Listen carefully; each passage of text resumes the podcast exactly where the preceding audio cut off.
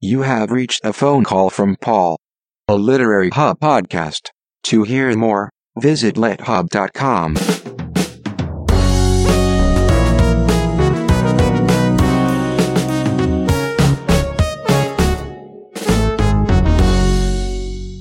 Paul Holdengraber's conversation with Derren Brown.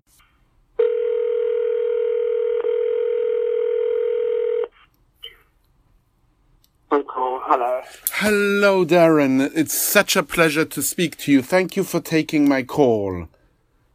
Oh, that's okay. I'm, I'm, I'm so sorry. I was trying to find a quiet spot. It, it well, the, the, the phone is, has become a really found somewhere now. the the phone is is complicated these days. It's become this kind of exotic tool. We we don't speak on the phone very much anymore. Do you?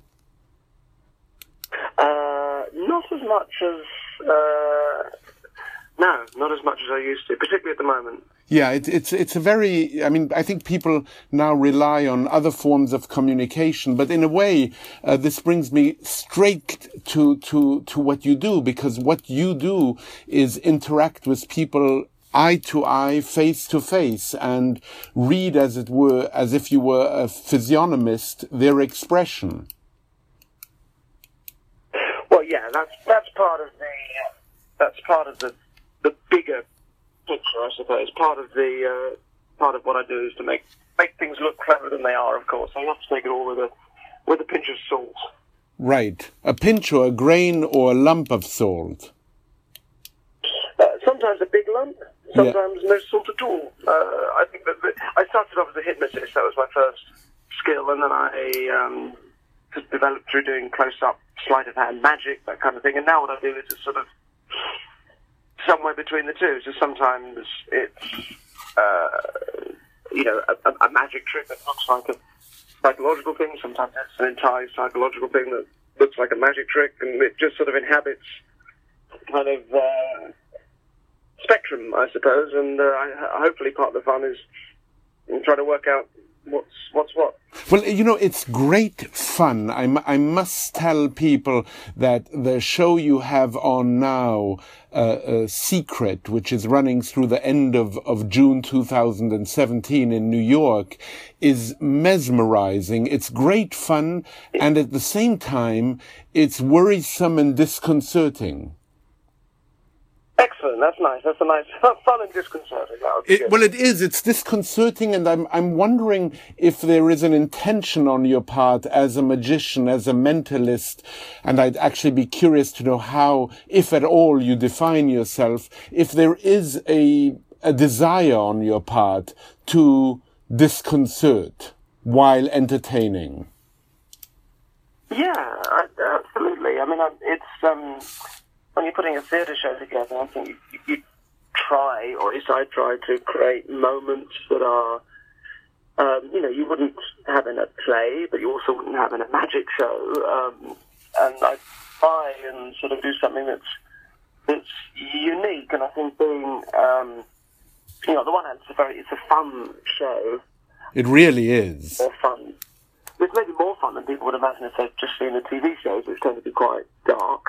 Um, but then you want to have a whole range of experiences. So some of it is uh, a little dark, um, or yeah, just disconcerting because you uh, yeah, want to create a whole range of experiences. My starting point is always what is.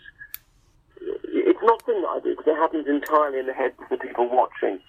Um, you know, you can see a play, and if you you might not understand the play, that doesn't mean the play's failed. It might just mean you've you've, you've missed something. With what I with, with what I do, it doesn't it has no uh, existence if it doesn't uh, land correctly in the heads of the people watching. So my starting point is always this ongoing psychological experience of the audience, and that has to run from, as you said, from the, yeah, from the disconcerting to the to the fun and the upbeat, and you know, you try and create a whole palette of, of, of feelings. I, I must say, you, you brought up the experience of watching you uh, on on a screen. Um, there is such a qualitative difference between seeing you in the flesh than seeing you on a screen. um, I think that one of the most extraordinary things that I experienced the night I came to see you was just the level of sheer immersion and attention. You know, um, uh, Simon, yeah. Simone Weil once said that attention is a form of prayer.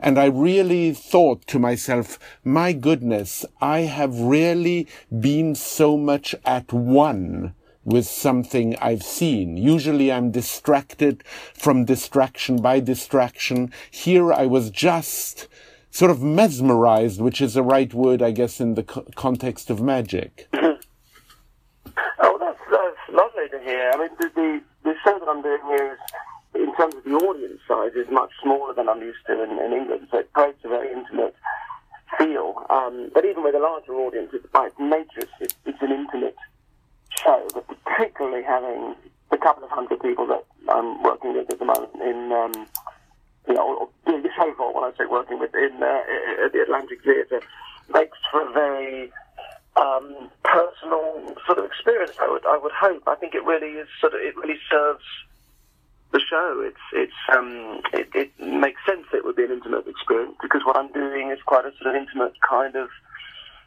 thing. You know, I'm not making uh, I don't know women disappear in boxes. Yes, no, it, it's much more like like chamber music than than symphonic in that way. Yeah, yes, I, I guess so. But I mean, oddly, it's the same show. I did the same show for you know two thousand people back home. Um, and it's when I say the same, I mean the same sort of thing. I wouldn't really make any changes. Um, maybe my performance level would shift a little bit. It's hard to, to tell. I suppose it naturally would, but um, I think by its nature, it, it, just creates an intimate feeling. And I've heard, I've had people say that even in very big theatres too. I just think particularly here, and also I think Americans have a, a much more. I don't know what your experience is as someone that's presumably spent time on on you know both sides of the Atlantic. Are, are you saying that based on what you, you detect as an accent? Uh, based on, uh, yeah, yeah. Yes. I don't know, but the, um... yes, you're right. I, have I've, I've, I've, I've uh, been wandering around the world quite a lot. Hmm. Well, certainly, I, I find in England audiences give you a sort of group response, whereas here it's very much a room of individuals that are happy to shout out and make their feelings known individually, which is very rewarding. And it means that even doing a show for 200 people feels every bit as um, lively and vibrant, if not more so, actually, than uh, than, than 2000 back home. So, uh, yeah, that's it's it's very rewarding on stage as well. That feeling of, of intimacy, the whole thing feels um, just a very personal, you know, experience, and I'd love to be lovely to feel people going feeling it's, you know, it's been something mm, sort of special and something for them and something that they're involved in and part of in a way that you might not expect from, from just seeing a play or, or seeing a magic show or, or whatever. A, a, quick question, um, since we were talking about the difference between uh, watching you on a screen and and seeing you in person. Um, the the internet and and social media and all of those kinds of ways of experiencing reality now perhaps in a mediated way have played a, a, rather increasing role in the life of magicians and magic and i'm wondering hmm. um, i'm wondering how you you view that increase which probably happened just considering your age um, probably just happened at the moment when magic became central to your life? Absolutely. Well, there was there was there was a bit of a um, uh, a kind of a game changing moment in the history of magic on television when people could record things. Just the moment you could freeze frame that you know, that was a big moment for, for, for a conjurer with a TV show because suddenly, you know, his work can be rewound and dissected and um, so much of what you work with, um, and this is what, what I share with conjuring magicians is false memory that you are, I talk a lot in the show, I'm, yes. I'm creating a story. My kind of toolkit above anything is, um, particularly with the sort of stuff that I do, which is different from, you know, conjuring magic, which is maybe more about props and things. What, what I do is very much about the story that people are telling themselves. And um, when things can be dissected and, and, and pored over and, and analysed through whatever technology is being used, that does it does naturally change things. I think it's changed a lot. It's much more difficult for a conjuring magician to be secretive now about his methods because things can be posted on YouTube. You've got user comments, and through that wonderful kind of wisdom of crowds, any secrets will will come out. And they don't always even have to be the right ones. That's the frustrating thing. Any sort of plausible half answer, uh, once leapt upon, might as well be the real one. Um, so one thing I've always asked audiences to do to keep the show a secret. Yes, one you, of the reasons why the show is. Yeah, you do say that at the very beginning of this show. Yeah, and it's people have always done that, and it's um, and there's a few spoilers if people want to search for them, of course, but it makes the show much more fun if you don't know what's coming. But it does also kind of help that sort of exposure side of things as well. I mean, it's less of an issue for me than it is for maybe a yeah, sort of a, a you know a physical trick that's happening on stage by a classic sort of illusionist. Well, you know, you know, the, the, the, show is called Secret, and I, I'm wondering whether you're, you're familiar with, with the origin of the word secret, which always seemed to me so fascinating. And I think Thomas Jefferson once said that for two people to keep a secret, one has to be dead. Um, the, the notion of secret is so fascinating because the secret already secretes. Uh, a secret used to be in, in, in its origin a piece of furniture where you hid in secret in secret drawers you hid secret messages and then it became a person so you had a secretary. And originally a secretary was supposed to keep your secrets obviously the meaning has slightly changed and i'm i'm i'm curious you know what what made you want to call this show secret and how important secrecy has been uh, throughout your life. Is it something that that um, you you um, you prize? I think, uh, well, as far as the show goes, there's a number of reasons and layers to the role of secrets and secrecy within within the show that kind of makes sense and to talk too much about that would would would actually yeah would would uh, would undo the secret. Yeah, yes, but there's there's secrets I talk about. There's the secrets of the show. There's the secrets of the audience, and and all sorts of other things. Um, uh, so it kind of made. But apparently, also, if you put secret in the title of anything, yes, title apparently it's sold. Of course. it's not saying that's why. Yes, it's a thing if you put the word secret in it. Yes. Um, uh, but uh, it, I, I, think in, in real life, um, one, one of the first things I talk about in the show is coming out. Um, and, you know, if you've spent, as I did, spent, you know, decades uh, nervous, nervously hiding your sexuality and, and, and, probably a bit unsure of it yourself, but that when you do finally come out, that uh, process of realizing how little other people care and how how you remember how very different it is from the from the huge deal you imagine it was, is enormously kind of informative and educative. You realise after that that that really, uh, you know, it's that great. I think Churchill said that, you know, when you when you're 20, you worry about what people say about you. When you're 40, you don't worry about people what people say about you. And when you're 60, you realise no one was talking about you. Yeah, oh, the, God, that's fantastic. That's really fun. It, it, there's a line. There's a line I'm using the show. I, I, it's not David Foster Wallace, but it often gets attributed to him. I don't know who said it. That we'd worry a lot less about what other people think of us if we realised how seldom they do. It's such a great one. Um, so I uh, only say that because I think uh, in real life I'm probably very far removed from uh, either that controlling figure, which I have to be to do what I do, which would be a horrendous way of, of living, um, or too worried about uh, secrecy. There's a certain amount of secrecy that has to go with what I do, but that's really about not wanting to spoil an experience. There's, there's a great, um, talking of catchy little quotes, there's a great line, I think it was, I think it was Robert Houdin, but I might be wrong, it was sort of the, the father of modern magic, saying that, uh, I'm pretty sure it isn't actually now said that, but it's saying that a magician, uh, a magician guards an empty safe.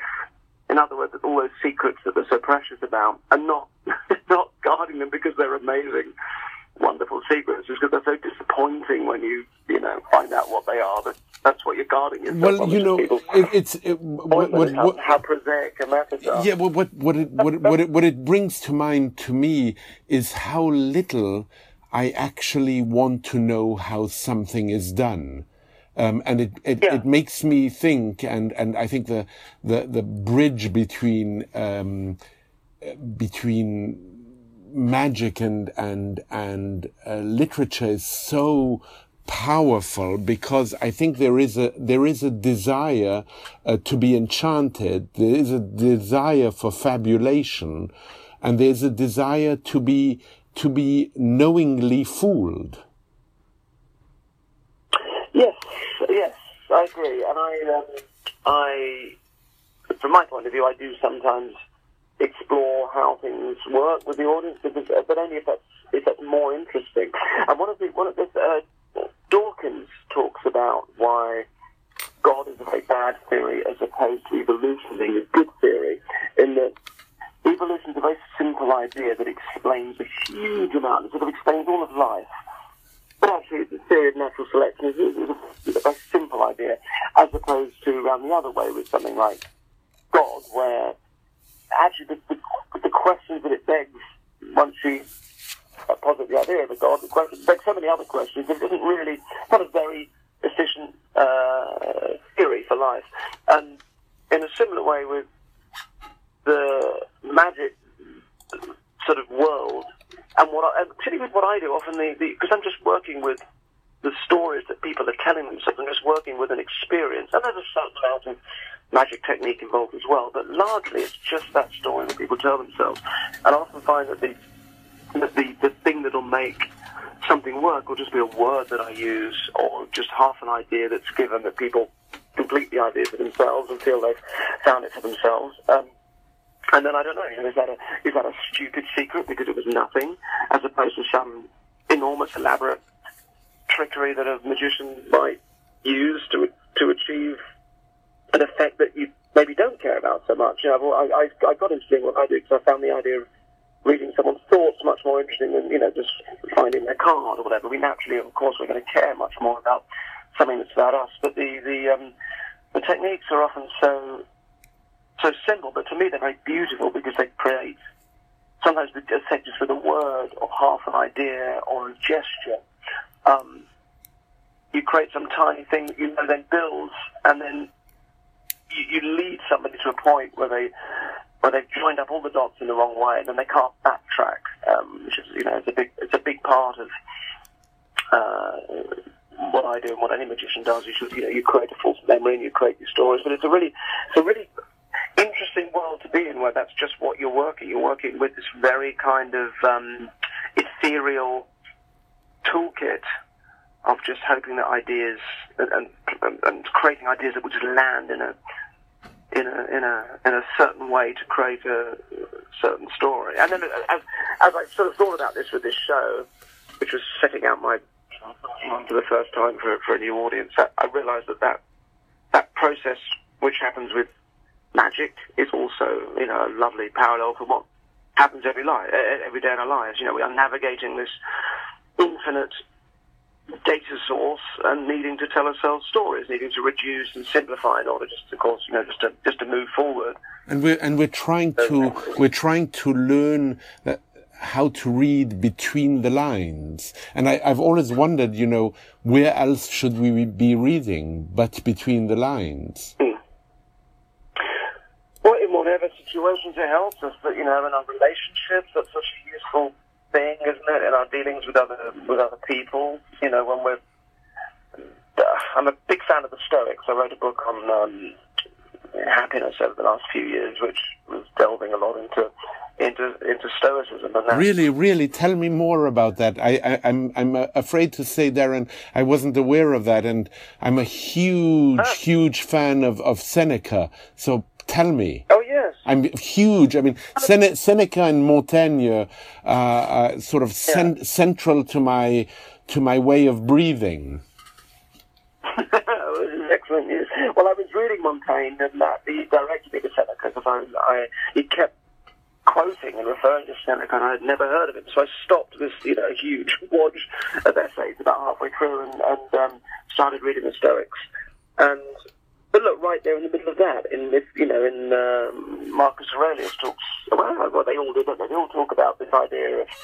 Um, uh, I love this idea of lowering lowering your expectations. You know that our that our anger that we experience every day happens because we're just telling ourselves a story that is un, it's just simply unrealistic about how things are. You know, if, if it takes half an hour longer than you want to get served in the particular restaurant you're in, that's because that's how long it takes in that restaurant. Or, you know, whoever told you that the, the contractor that said that we're going to complete by, you know, the first of the month was actually going to complete by the first of the month. You know, we, we end up just setting our standards unrealistically high, and any anger and frustration we experience isn't isn't a sign of how right we are and how wrong the other person is. It's just a sign of how unrealistically high our expectations. You know, I, I, I, I, am I'm not sure you know this this comic uh, in in America who I deeply admire, Louis C.K and um, he has, you do i would imagine and he has this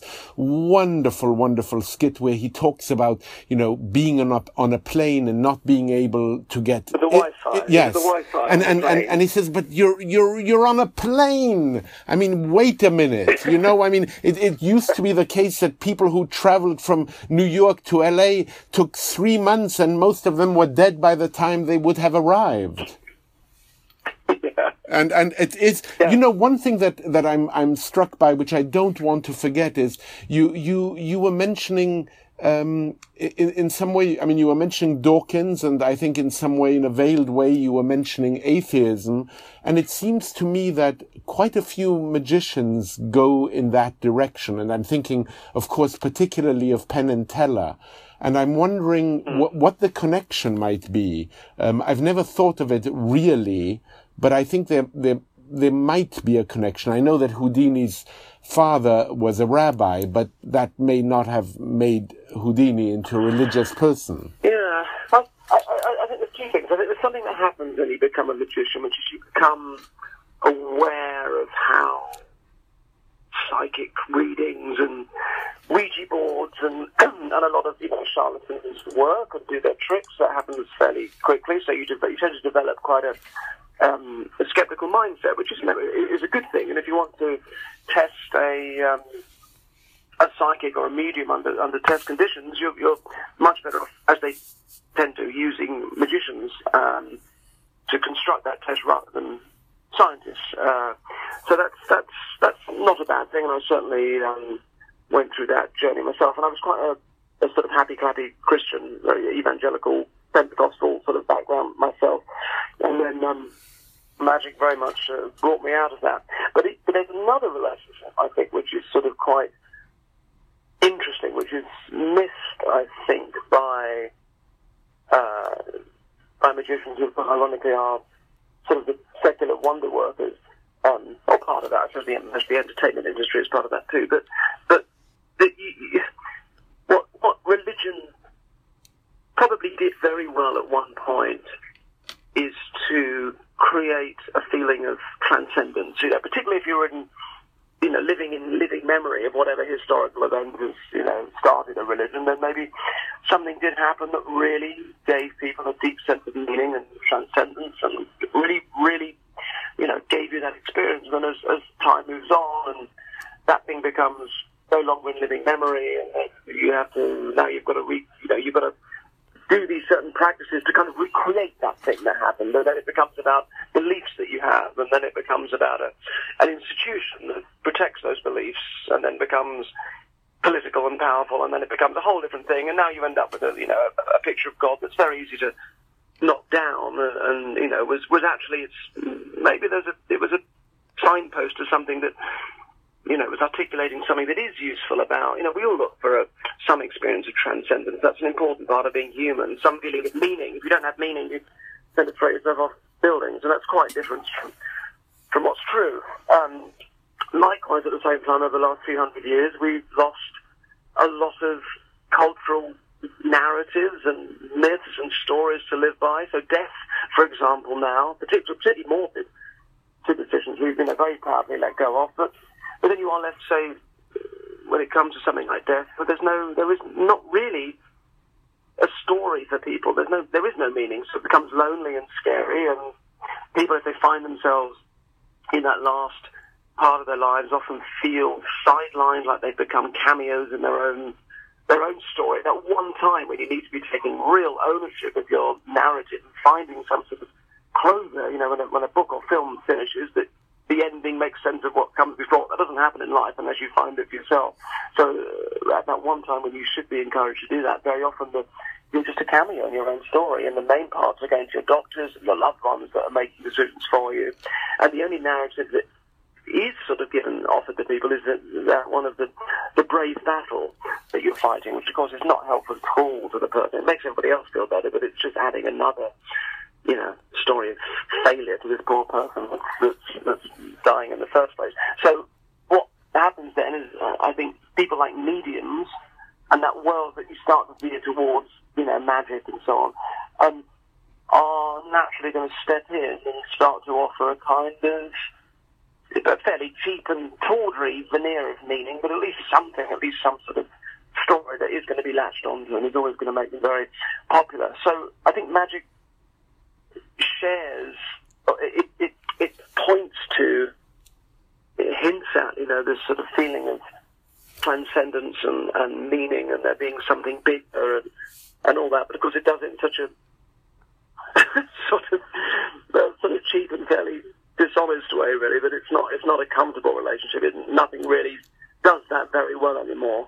You were you were mentioning um, the, the, the Stoics a little bit earlier and how they how they maybe influenced you in some form or, or fashion, and also um, you you you now have mentioned certain narratives, and you you you use that word repeatedly, and I imagine that storytelling um, is very important to you. And that leads me to a question that both Neil Gaiman and, and I had for you, which is really, you know, what, what are the stories that, that truly matter to you? Or differently put, what are, what are the books? You mentioned uh, Foster Wallace a moment ago. You, you pepper your conversation with references because I think they're probably signposts in your life. What are, what are maybe some other signposts? People who, who you continue to read to or who you have discovered and who in some way shape or matter to you?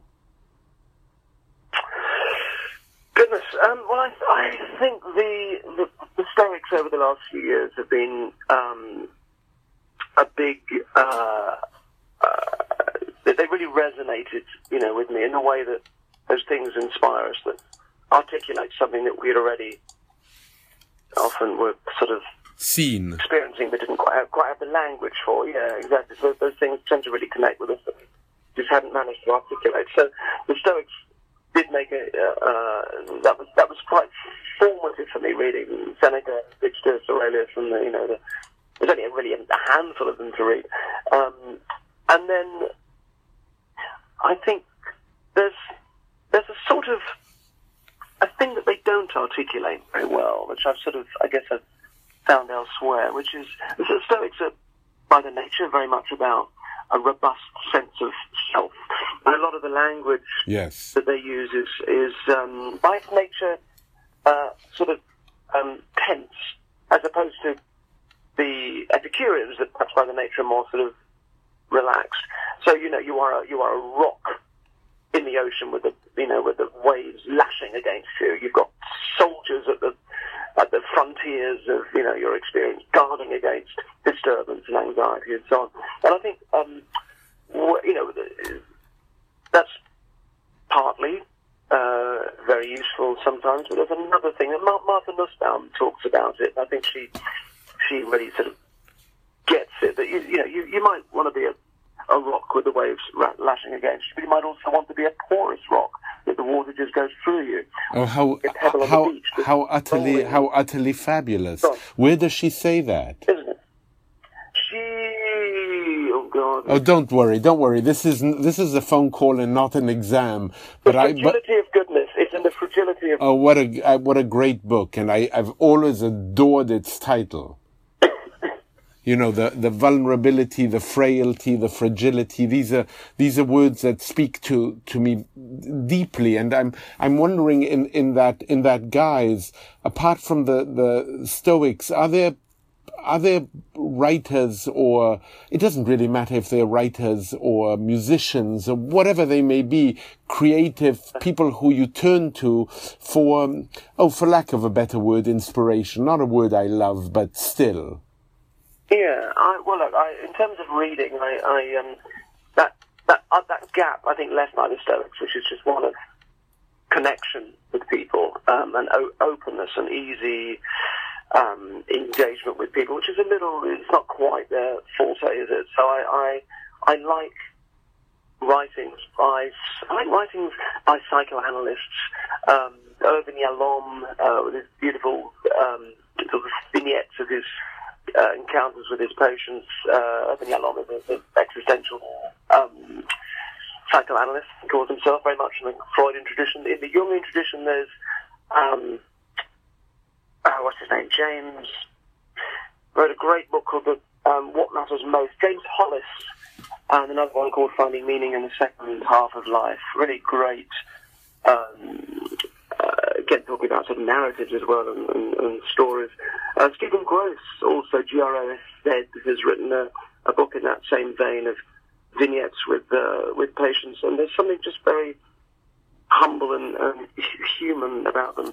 Um, I just finished the Erich Fromm classic, um, The Art of Loving, which I which I loved, and uh, so I, I, think I find he goes very well with the Stoics because they, they complement that kind of um, inner robustness is things that you know encourage you to look out and find connections in a very near human and humble way. I think it's a nice a nice thing if you can balance both of those both of those worlds. I also love Louis C.K. I love good comedy that, um, you know, one thing that comedy does well is it, gets, it changes, it, it sort of, it has a therapeutic value that I think the best comics have. They also, in terms of as a performer, and Louis C.K. you mentioned is one that does it very well, balances that thing of being a, um, uh, a sage, having something, uh, George Carlin did it the same. Oh, George Carlin was extraordinary.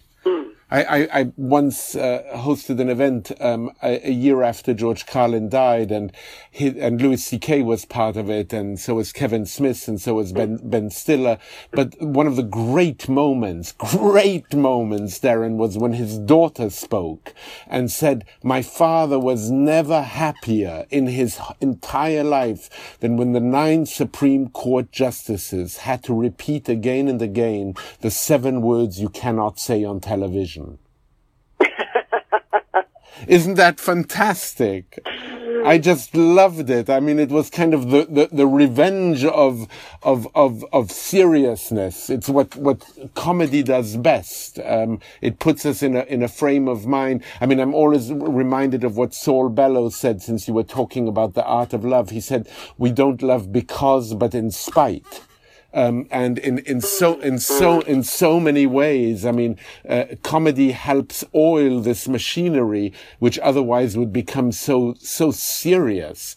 And and and serious is important, but taking oneself serious is something I think we should ward and and be be careful about, be really careful about. Absolutely, and just to just to complete what I was saying, because as part of that, I think the, the what what the great comics do as performers is balance having something to say is that being a, a sage on the one hand with being very vulnerable on the other.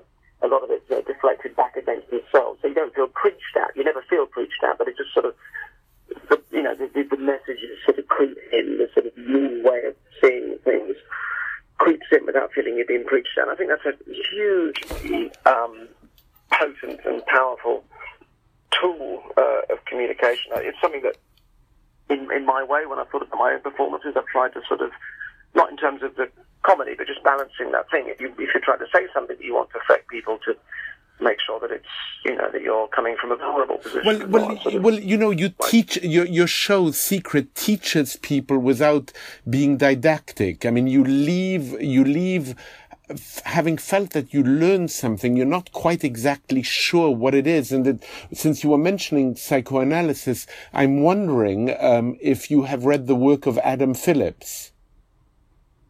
Yes, I have. I have. Yeah, I've got a, a you know, on kindness and uh, forgiveness. Is that another one? He, he- he- yeah, he has a book called On Kindness, and I then.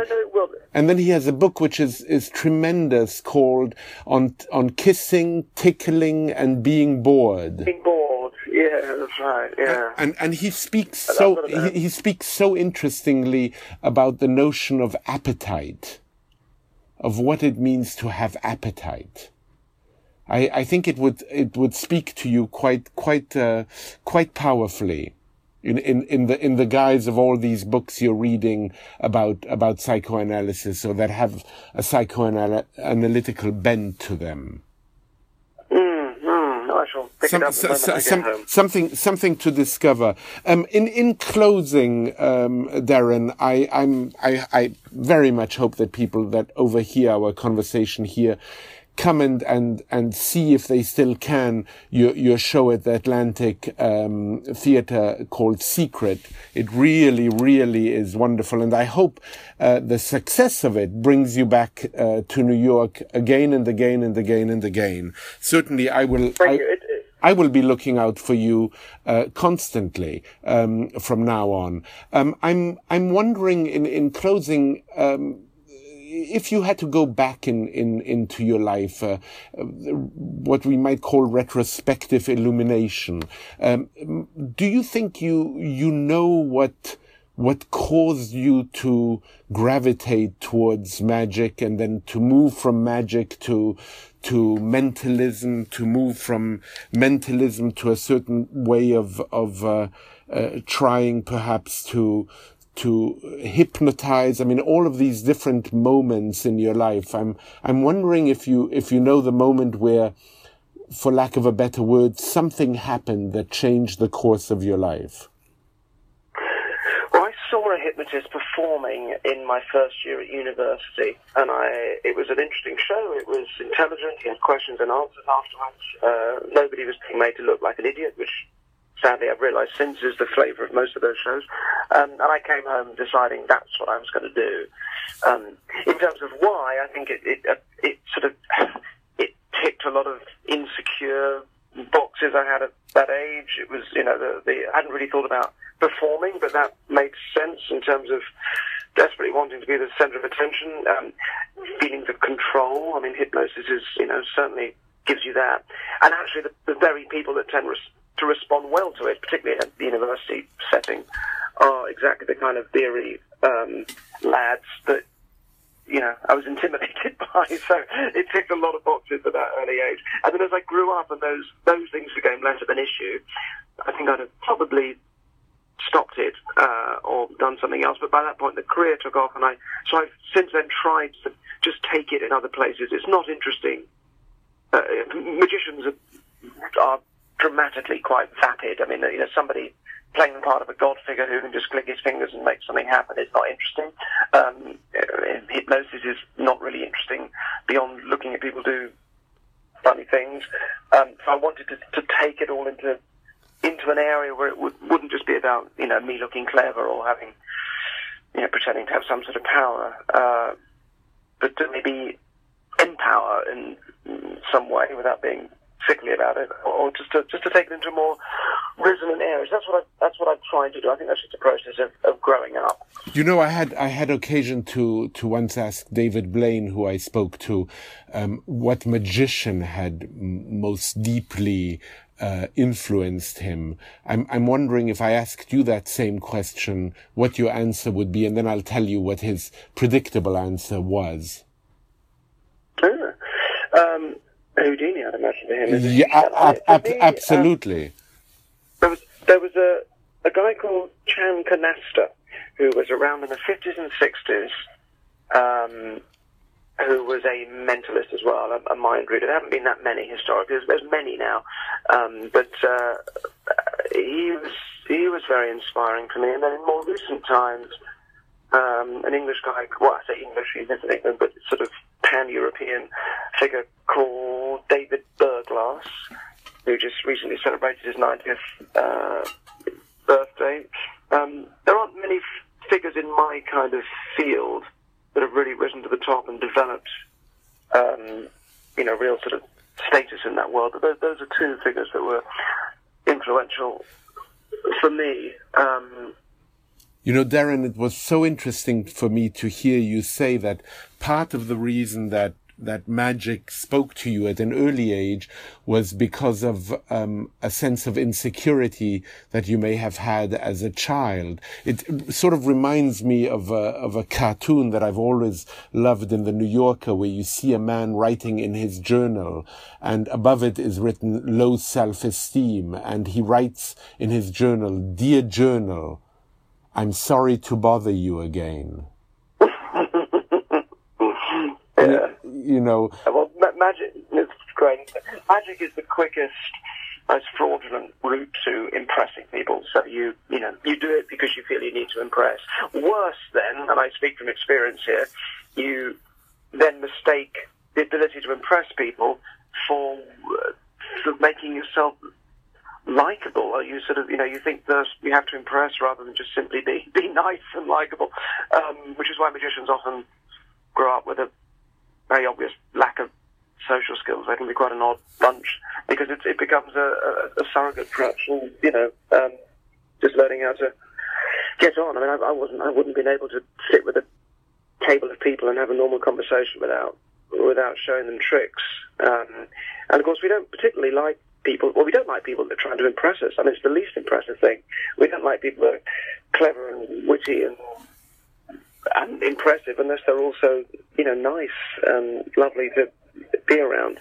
So I think you do have to you have to grow through that, but it is absolutely yeah. Well, you know, you, you, you, you know, want to impress, and you, you you I mean, quite literally hold something in front of you, and people look at that thing in front of you and go, "That's amazing! You're amazing." You know, you have this. It might just be something you just got out of a. It might be some, you know, uh, trick deck of cards you just bought, and people will look at that thing that you're quite literally hiding behind and tell you that you're uh, you're amazing. So. Well, you know, it it, it really uh, on a literary uh, level, it reminds me so much of a, a short story I I truly love. One of my very favorite of Chekhov called "The Lady with the Lapdog." Because a lapdog, in, in a sense, connects people because now there is something between a man and a woman in this particular case that they can talk about. And the cards, in a way, work beautifully as a as a prompt. I must say that magic has done you well because I don't feel at all uh, the social awkwardness you were talking about. So you must have you must have overcome it in one form or another, or at least know how to hide it beautifully. I will I will leave you with a with a quotation because I think in a in a sense it speaks it speaks. Uh, uh, I think to to to you in in an important way, and I wonder if you have anything to say about it. It's a um, a line by by Dorothy Parker where she says that the cure for boredom is curiosity. There is no cure for curiosity.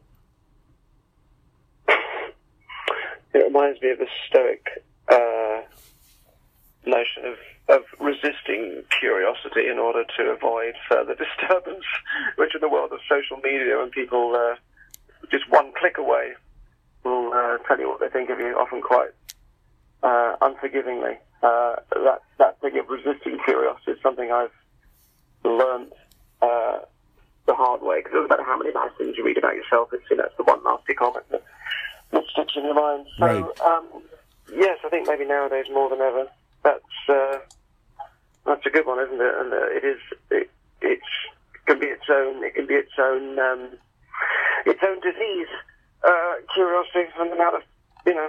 I would really not have expected you to take it in this direction, but how great. I mean, this is, this is where it's so, so interesting to talk to people. Adam Phillips says that when we speak to each other, things fall out of our pockets. And a lot has fallen out of your pockets and it's really been, it's been delightful, Derren. And I hope, I hope we meet again and I hope I see you perform again.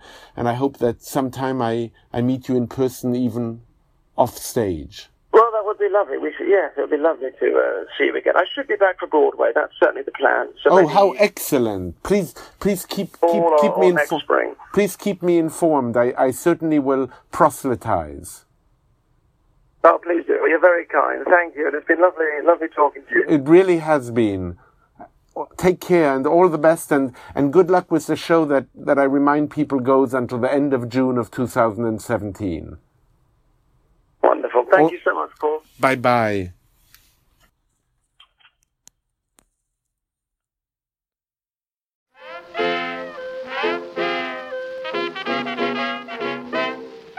Criminal Broads is a true crime and history podcast about wild women on the wrong side of the law, and I'm the host, Tori Telfer. I'm a true crime writer who started Criminal Broads after realizing that I was uncovering far too many out of control and terrifying stories about criminal women to fit in a single book. So, if you like stories about female cult leaders, con women, women who undergo seven sessions of plastic surgery to avoid arrest for 14 years and 11 months, uh, women who hung out with Bonnie and Clyde, or serious speculation about the deranged theory that Jack the Ripper was actually a woman, I think you'll like this podcast. Look for Criminal Broads on your favorite podcast listening app, or follow along on Instagram.com slash Criminal criminalbroads, where I post a lot of photos so you can look deep into the eyes of some of the murderesses we'll be talking about. See you there!